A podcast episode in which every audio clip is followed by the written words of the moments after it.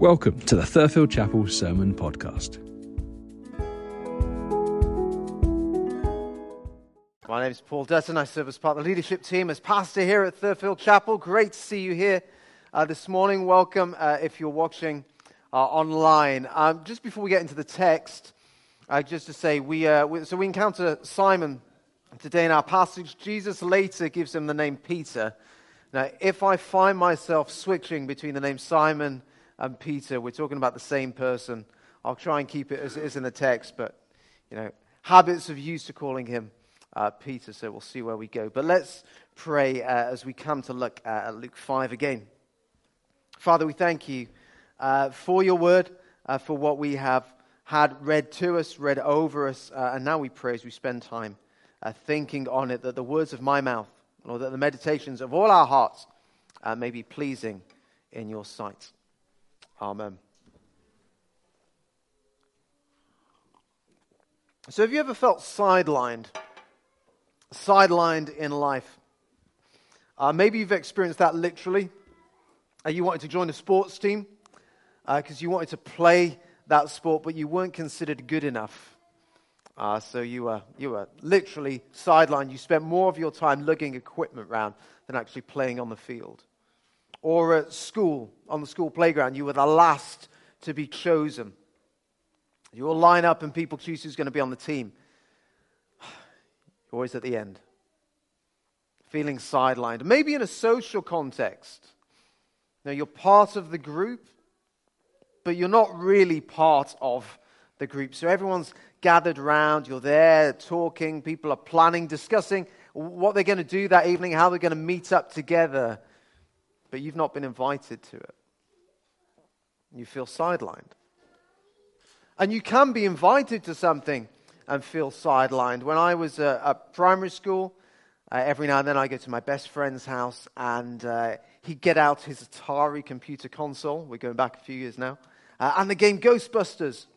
We were going to bust some ghosts together. I say we, I was mainly watching. Because it's like, you know, here's this awesome game. Look at, look at what I'm playing, Paul. Adding all these different things to the Ghostbuster vehicle, and we're going to go around. You're like, yeah, this looks really cool. Can I play? Eventually, you get the controller. Looking forward to it. Oh, actually, hang on. This is a difficult part. Let me do it for you.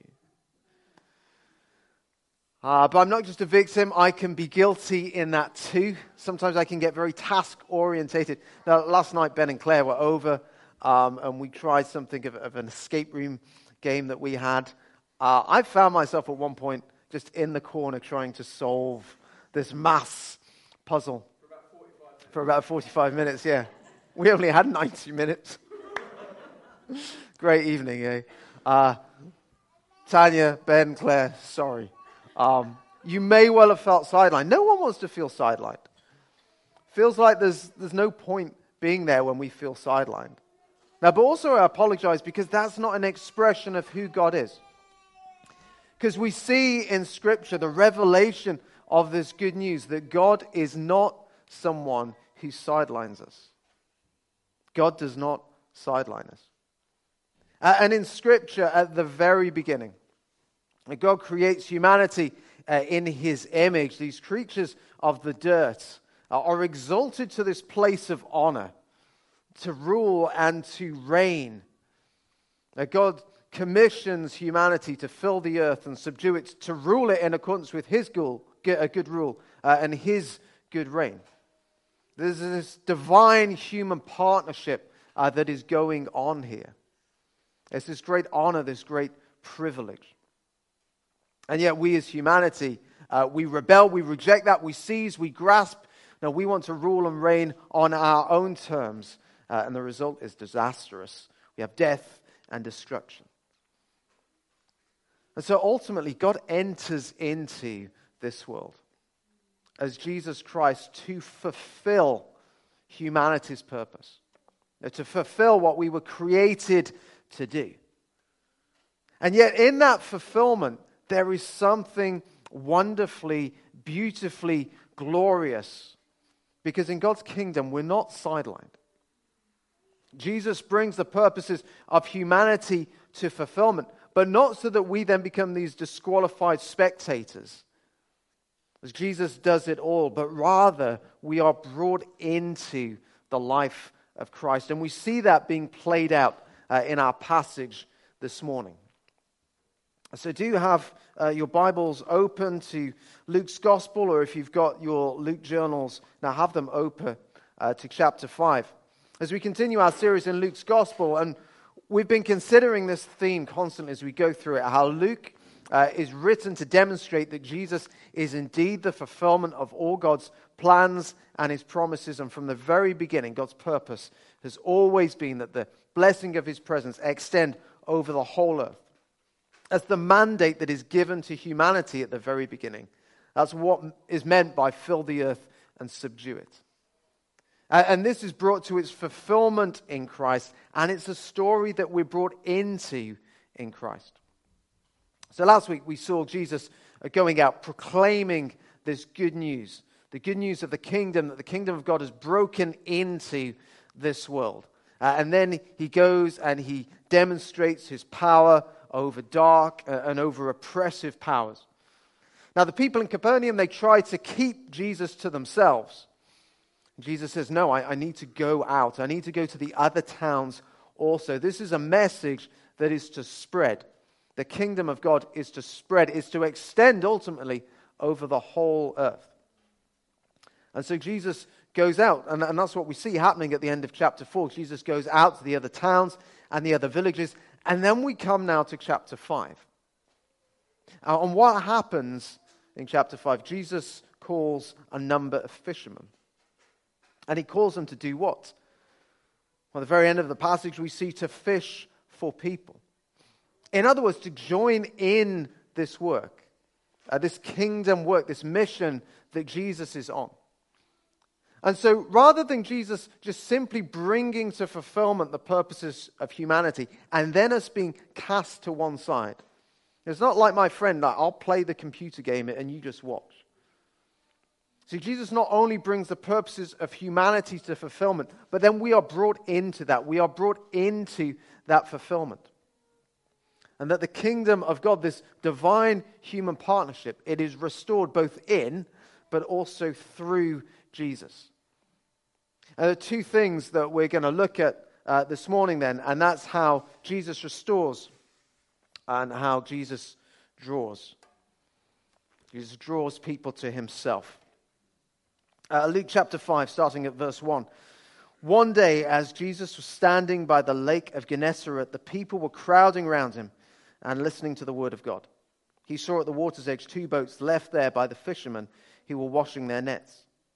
He got into one of the boats the one belonging to Simon, and asked him to put out a little from the shore. Then he sat down and taught the people from the boat. So they're out there on the lake of uh, Gennesaret. It's another name for the Sea of Galilee. Uh, you can maybe see on that diagram there, Gennesaret, the town there on the edge of the Sea of Galilee. Jesus has attracted quite a crowd. So much so that he needs to now get into a boat because there's so many people pressing and crowding around him. So he gets into Simon's boat goes out a little from the shore and Simon's there trying to keep the boat from drifting away. Jesus sits down, takes this position of a teacher, and teaches the people, we're told, uh, the word of God. And we saw back in 443 this message that Jesus is proclaiming is this good news of the kingdom, the kingdom of God. So Jesus is speaking probably for a significant period of time. Uh, then, verse 4 when he finished speaking, he said to Simon, Put out into deep water and let down the nets for a catch. Simon answered, Master, we've worked hard all night and haven't caught anything. But because you say so, I will let down the nets. So Simon and his colleagues, they've been up all night. Now, they were out there, they were washing their nets up to the point that Jesus steps into the boat. So they, they were at the end of their shift, really. They were washing their nets, getting ready to pack everything away. Because the best time to fish at the Sea of Galilee, then and I think even now, is during the nighttime. They've been working all through the night. The types of nets uh, that they had, the, the word that's used here that describes these nets, these were nets that you would use at night. You wouldn't use them during the day because the fish can see them. The fish can see these nets. Now, despite what we might think, fish aren't stupid. Uh, they would avoid the nets, they would go into hiding. But here now, Jesus says to Simon, Well, let down your nets for a catch. It's daytime. They've come to the end of their shift. Jesus has been speaking probably for a significant period of time. We may be at midday at this point. Simon answers, Master, we've worked hard all night and we haven't caught anything. Now, we can't really pick up the tone of uh, Simon here. I think we have to try and imagine it. Now, we've read already that Jesus has healed uh, Simon's mother in law. If he wasn't there, he would have certainly heard about it. So there's reason for him to trust Jesus. So it may well be that he's saying, Look, but because you say so, Lord, okay, I'll do it. But actually, when we come to verse 9, we see his response there suggests that he had no expectation of what was about to happen. Now, maybe it is more of a sort of sarcastic look, you know, come on, okay, because you say so. Right, we'll do it. We've worked hard all night. We know exactly where the fish are and how it's going to work, but I'm just going to humor you. I'm not expecting much. we don't really know. But whether he's coming with this sort of great faith or whether it's this sort of little doubting faith, regardless, you know, he trusts ultimately what Jesus says. He goes and he does it. He lets down the nets. And verse 6 when he'd done so, they caught such a large number of fish that their nets began to break. So they signaled to their partners in the other boat to come and help them. They came and filled both boats, so full that they began to sink. When Simon Peter saw this, he fell at Jesus' knees and said, Go away from me, Lord, for I am a sinful man. With so many fish they catch, the boats begin to sink. From a financial point of view, now this is hitting the jackpot. And yet, Simon is described here as, as Simon Peter. Now, he's not leaping for joy like someone who's just won the lottery. Rather than leaping for joy, he falls to his knees in shame. And he says to Jesus, Get away from me, Lord. I am a sinful man. What is it that prompts this response? What we see in verse 9 uh, Uh, by this linking word for. So this is telling us, you know, what's the reason? Simon Peter says, Get away from me, I'm a sinful man. Why? Verse 9, we're told, For, for he and all his companions were astonished at the catch of fish they had taken. Because this wasn't an ordinary fishing trip. They shouldn't have caught anything at this time of day.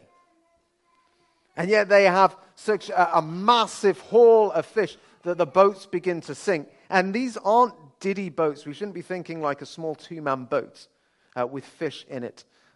Uh, excavations from boats in first century, or from the first century uh, in Galilee, uh, show boats would have looked something like this. They would hold uh, up to 15 people. They're about eight meters long. So these are significant sized boats. For this boat to be full of fish to the point where it's sinking, you're talking about a lot of fish. This isn't just Simon Peter, this is his colleagues as well.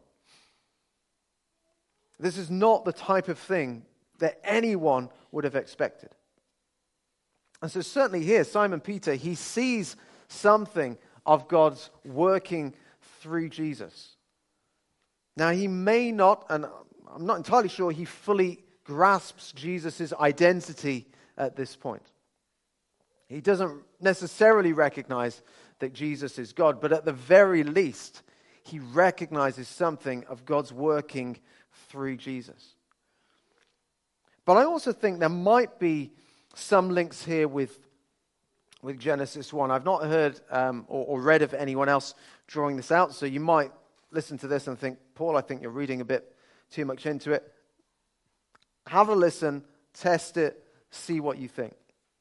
But I think here we've got something that's taking us back to Genesis 1. So in Genesis 1:28, when God commissions humanity, when he calls them to, to rule and to reign, to be fruitful and increase in number, to fill the earth uh, and subdue it, uh, this is what he says to them Rule over the fish in the sea the birds in the sky, and over every living creature that moves on the ground. And now we're told here in this passage what is the reason for Simon's response. It's because of this vast amount of fish uh, that have been brought in.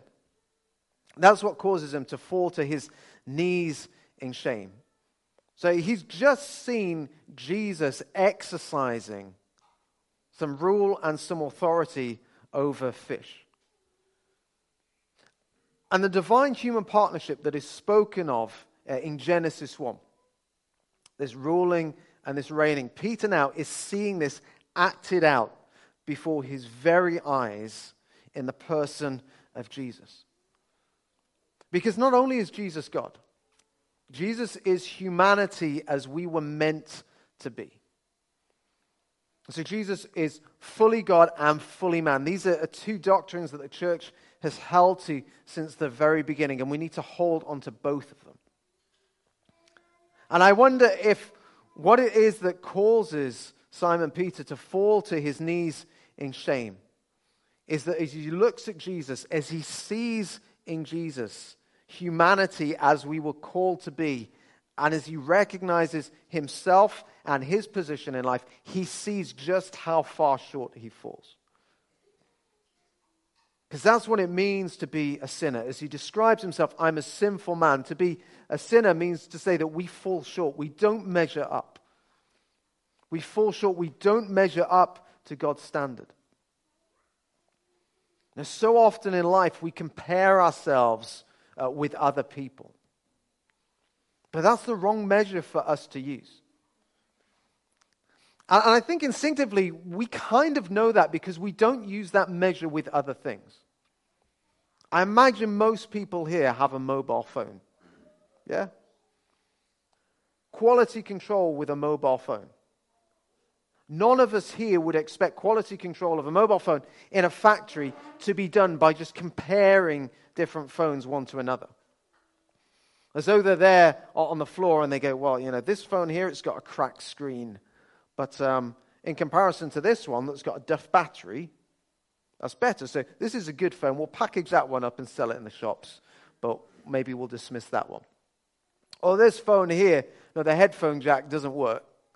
But actually, if you compare it to one where the, the external speakers don't work, well, this one's better. So we'll, we'll package that one up and we'll sell it. Uh, but we'll get rid of that other one. If you received a mobile phone with a cracked screen and a, a Duff headphone connector, you wouldn't go, This is a good phone. If they told you this is a good phone, you immediately go, There's something wrong with this phone. Wouldn't you? You wouldn't accept that phone. And why is that? It's because we, we don't compare those things to, to other phones, we compare it to the original design. What is it meant to be like? And we exercise that judgment in other things in life. And yet, sometimes when it comes to ourselves, we start comparing ourselves one to another. It's not the comparison with other things, but how does it measure up to the original design? And that's what Simon Peter sees as he looks at Jesus. God's original calling for humanity. How do we measure up to that original design? And when we measure up to, to God's original design, God's purpose for humanity, like Simon Peter, we see none of us measure up. We may be broken in different ways.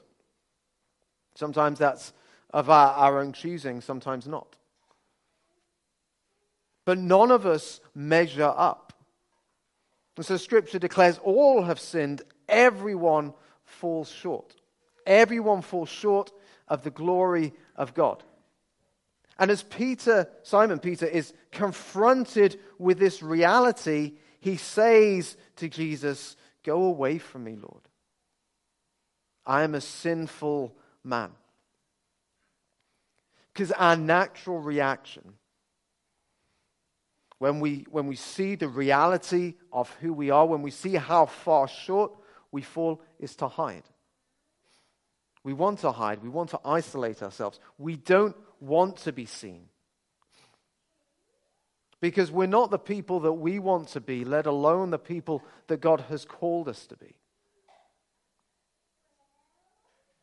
When I was 15, I had a similar experience to Simon Peter that I saw how far short I fell of God's calling, of God's purpose, And when I stopped comparing myself to others and I saw myself in God's light, I saw just how far short I fell. I mean, compared to others, I seem pretty good. But in the light of who God is, I saw just how far short I fell. Now, I'm, i recognized that I was deserving of condemnation. That, that can seem like a very strange thing to say. It's not something that our culture would expect us to say. We're told, you know, if you have that negative view of yourself, there's something wrong. But when I saw myself as I really was, when I saw reality clearly,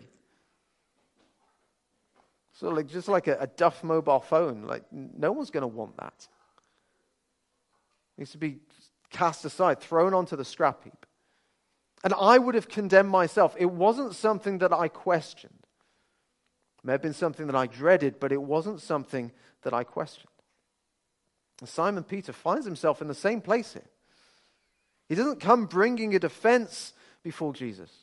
He doesn't come with these arguments, just this recognition of his guilt and of his shame, and a fear and a dread, and wanting to hide away and to isolate himself. So he just says, Go away from me, Lord, because I'm a sinful man. And maybe you you find yourself in that place today. You feel in that position of condemnation and of shame. Maybe you feel like it must be game over. And yet it doesn't have to be that way. This could just be a new beginning as we remember like Jesus' words from last week as he said he's come to bring this good news, good news to the poor. Uh, and we saw there that the poor is not just financially poor, but those who are without hope, those who have no way of bettering themselves. And Jesus has said he has come to bring good news to such people. Simon says to Jesus, Go away from me, Lord, for I am a sinful man. He knows, he fears condemnation, but how does Jesus respond? Jesus says to him, verse 10, Don't be afraid. Don't be afraid. You don't need to cast me away. You don't need to push me away because I've not come to condemn. Again, we saw last week as Jesus was preaching this message of good news, and he was proclaiming this from the prophet Isaiah, and he says he's come to proclaim the year of the Lord's favor. Now, that passage in Isaiah actually goes on to speak of a day of vengeance of God. A day is coming that, that prophet of Isaiah says, when God will bring into judgment now all that is opposed, everyone who's opposed to his goodness, he will bring justice on the earth. And we see ultimately this will be fulfilled when Jesus returns again. That there is a day of vengeance. There is a day, a fearful day in, many ways. But Jesus stops short uh, of speaking on that passage when he reads from Isaiah in Luke 4 because he says, Now, this time now, this is the time of the year of the Lord's favor. It's the year of the Lord's favor. Jesus is saying he didn't come at this point to condemn, but he came to save. And if you're sitting here today, uh, whether you're here in the building, whether you're watching online, and you feel like you are in this position of condemnation, that is not a state that you need to stay in. Because now, now is the time of the Lord's favor. Jesus said, Don't be afraid. And Jesus still says, Don't be afraid. Don't fear. You don't need to cast Jesus away. You don't need to, to drive him away because Jesus moves towards you at this point in time, not to condemn you, but to save. Jesus didn't come to condemn Peter. And yet, the grace of God, it goes even further. Because not only does Jesus not condemn Peter, he doesn't cast him aside either. Peter doesn't become this disqualified spectator. What is it that Jesus says to Peter? Don't be afraid. In other words, I've not come to condemn you. And then he goes on to say in verse 10 From now on, you will fish for people. In other words, you're going to join me in my work. Not only are you not condemned, but you are not cast aside. You are not sidelined. And what Jesus brings is not simply forgiveness, but he also brings about this restoration of this divine human partnership. And God has not sidelined humanity. The purposes of God, they find their fulfillment in Jesus Christ, but then that doesn't mean that we're cast aside because someone else has fulfilled it. I mean, in many ways, that could happen. God's purposes find their fulfillment, their completeness in Jesus Christ. We could argue, well, then there's no need for the rest of us. But that is not what God in His grace has done. His purposes are brought to fulfillment in Jesus Christ, and then we are invited, we are brought into that. We are brought into the fulfillment in Jesus Christ. And God restores us to Himself in Christ, and He restores our God given dignity. He restores His calling, this divine human partnership.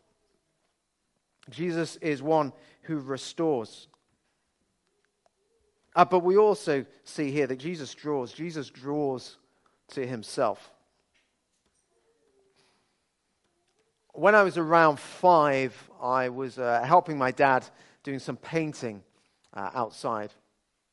I think it was some of the, the lead work uh, under the window uh, he was going to be painting. Now, my dad didn't enter into this partnership with me because I had a particular uh, skill set uh, at that point in time. And it wasn't because I was going to make the job easier for him. In fact, uh, in seeking to help, I carried this pot of black paint through the living room, somehow clumsily dropped it, spilling black paint all over this carpet that was about a year old. So my dad didn't enter into this partnership because I had this great skill set, because I was going to make life easier for him. Now, this work partnership was simply because my dad delighted in me being able to share in that work. It was a privilege.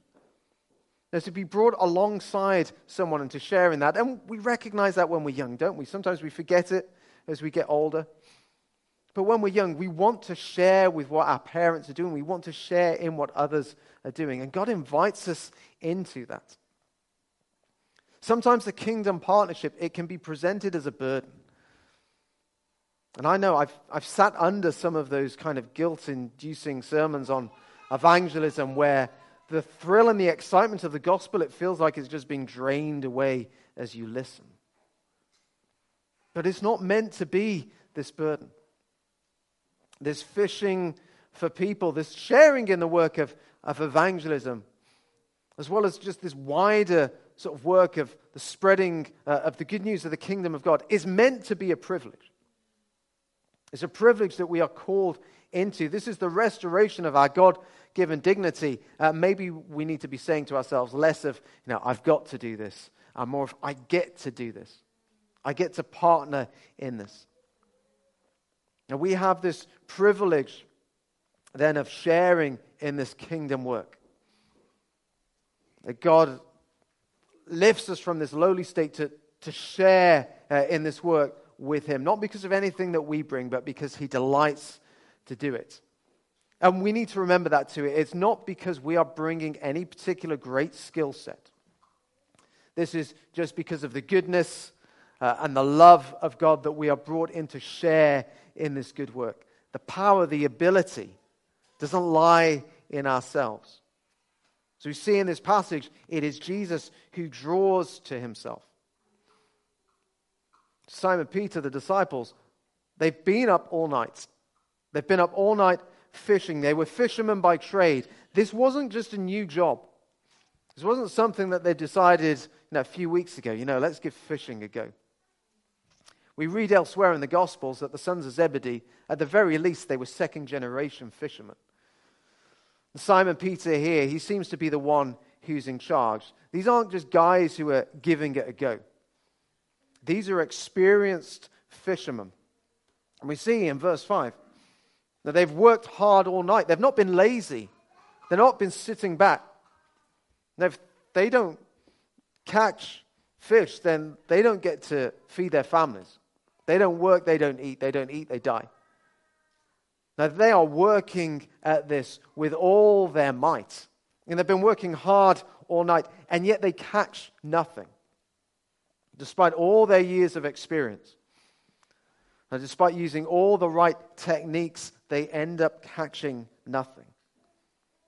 And then what happens? We have a carpenter from Nazareth who comes, stands in the boat, and says, Actually, it's the middle of the day, let's go out and do some fishing A guy who has no experience in fishing, sending them out completely the wrong point. And the result is so many fish that the boats begin to sink. Like more success than they can even handle. And what is it that makes a difference? The, the only thing, or rather the only one who makes a difference, is Jesus. Everything else seems to be going against what you would expect It's Jesus, and as Jesus commissions the disciples to go out and to fish for people, now we see he's the one who draws, he draws the fish in, he's going to draw the people in. Now, the book of Acts is Luke's second volume. Luke wrote uh, two volumes.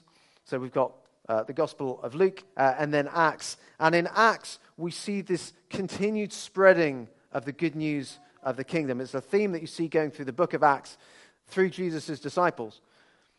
But Acts is presented to us as the ongoing work of Jesus. At the very beginning of Acts and constantly throughout the book of Acts, there's a theme. This is the ongoing work of Jesus. Now, it's through the church by the power of the Spirit, but it's the ongoing work of Jesus. It's not that the disciples take over from Jesus. Really, Jesus takes over the disciples because the church has grown, the church continues to grow because of Jesus' work. Because it's Jesus who draws to himself, it's Jesus who makes the difference. The ability is in Jesus.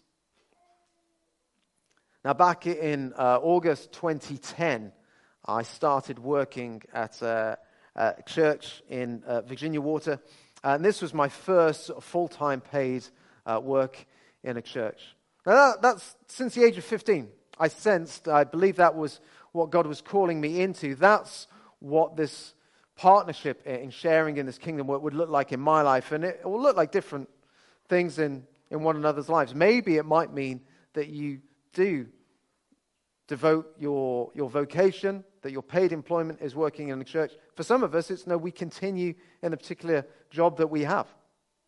It's going to look different for all of us. We're invited into this kingdom partnership, though. But anyway, for me, it was working uh, in a church. That was in August 2010 when I first started. And that very morning, as I was waking up, very clearly this, this image was imprinted in my mind. And, and I saw this lake. And on this lake were all different types of, of ships and boats. And they're all fishing, all utilizing different techniques. Now, some of them were just very small two men fishing boats with a fishing line. Some of them huge trawlers, big drag nets. Some were using sonar. Now, some were just using old tried and tested methods. None of them caught anything. And then I saw that same lake again, and there was this lone boat in the middle. Few people inside. And in the middle is Jesus. And there are fish that are just streaming towards him. You know, there are various strategies and techniques that we may seek to employ in this work of the kingdom. And it's not that strategies and techniques themselves are necessarily bad. We see in the book of Acts different strategies and different techniques being employed, but that's not what is going to make the difference. And just having that reminder of that first day, that kind of first step of a new journey, and one that I need to keep coming back to, and it's easy to forget. That it's not about finding the right strategy and the right technique. That is not what is going to make the difference. The real question is Is Jesus in the boat? Is Jesus in the boat? It was Jesus who drew the fish to himself. It's Jesus who draws the people to himself. That's what made the difference for the original disciples, is what makes the difference for us. So we have to ask ourselves, you know, where, where is our reliance? Where is our dependence? There are things that we will plan um, as a chapel, uh, and we need to. We can't just hope that people are just going to turn up to something that we've never advertised. There are certain strategies and maybe methodologies that we need to use, but that's not where our hope is to be. That's not what is going to make the difference. And we're not trying to search through and find, you know, that special key to find that silver bullet. There is no silver bullet. There's Jesus. There's no silver bullet of technique. Because it is Jesus who makes the difference. So let us constantly be, be asking, checking with ourselves, not individually, but also corporately as a church. Now, where's our hope? Where are we putting our confidence? Are we looking to ourselves? Are we looking to, to things that seem within our own power and our own grasp, or are we looking to Jesus? Now, in Christ, our God given dignity is restored. And regardless of our past, regardless of our present abilities, now we're not sidelined because Jesus is one who restores and Jesus is one who draws. We're brought back into this kingdom partnership to share in God's good and gracious uh, and his joyful, his delightful work in extending the blessing of his presence over the whole earth. God's not one who sidelines us, but he calls us to come, and we come and we keep coming in repentance and in faith. He calls us to share then in the fullness of Christ's life. So let's give thanks for that now as we pray. Uh, and let's pray that Christ indeed would be our focus. Father, we thank you that you have not sidelined us, Lord, but that you delight to, to bring us into, Lord, all your fullness. And we pray that you would help us to, to see that more and more, to see what a privilege, to see the honor of that calling, that indeed it would not be burdensome that we would be those who say that we get to share in this work. But also, Lord, that we recognize that it's not because of anything that we bring. Lord, that that releases both the pressure from us, but also any arrogance or pride that might be in us. That, that we would be looking to Jesus. That we would be exalting him. That we would be giving glory and praise to him and see he is the one uh, who draws people to himself. Father, may Jesus be lifted up uh, among us in our lives individually, in our lives corporately as a church.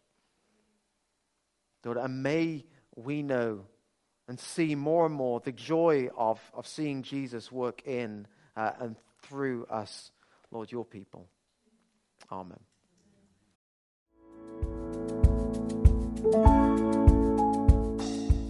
Thank you for listening.